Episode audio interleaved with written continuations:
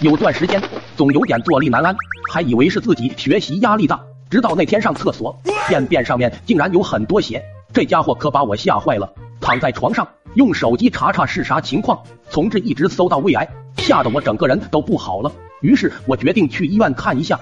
尴尬的检查过程就不说了，医生告诉我是痔，给我开了药，让我每天晚上抹一遍就行了。我们宿舍条件差，没有洗手间，所以每天晚上我都是狂奔到宿舍，趁着大家都还没回来的时候，摸着黑撅着腚给自己抹上药。那药有点像清凉油，那感觉也只能用一句歌词来表达。我欲成仙快乐七天。那天下课有点事给耽搁了，我心想大家肯定都回宿舍了，不抹药算了。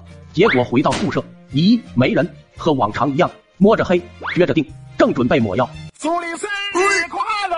祝你生日快乐！啪，灯被打开了，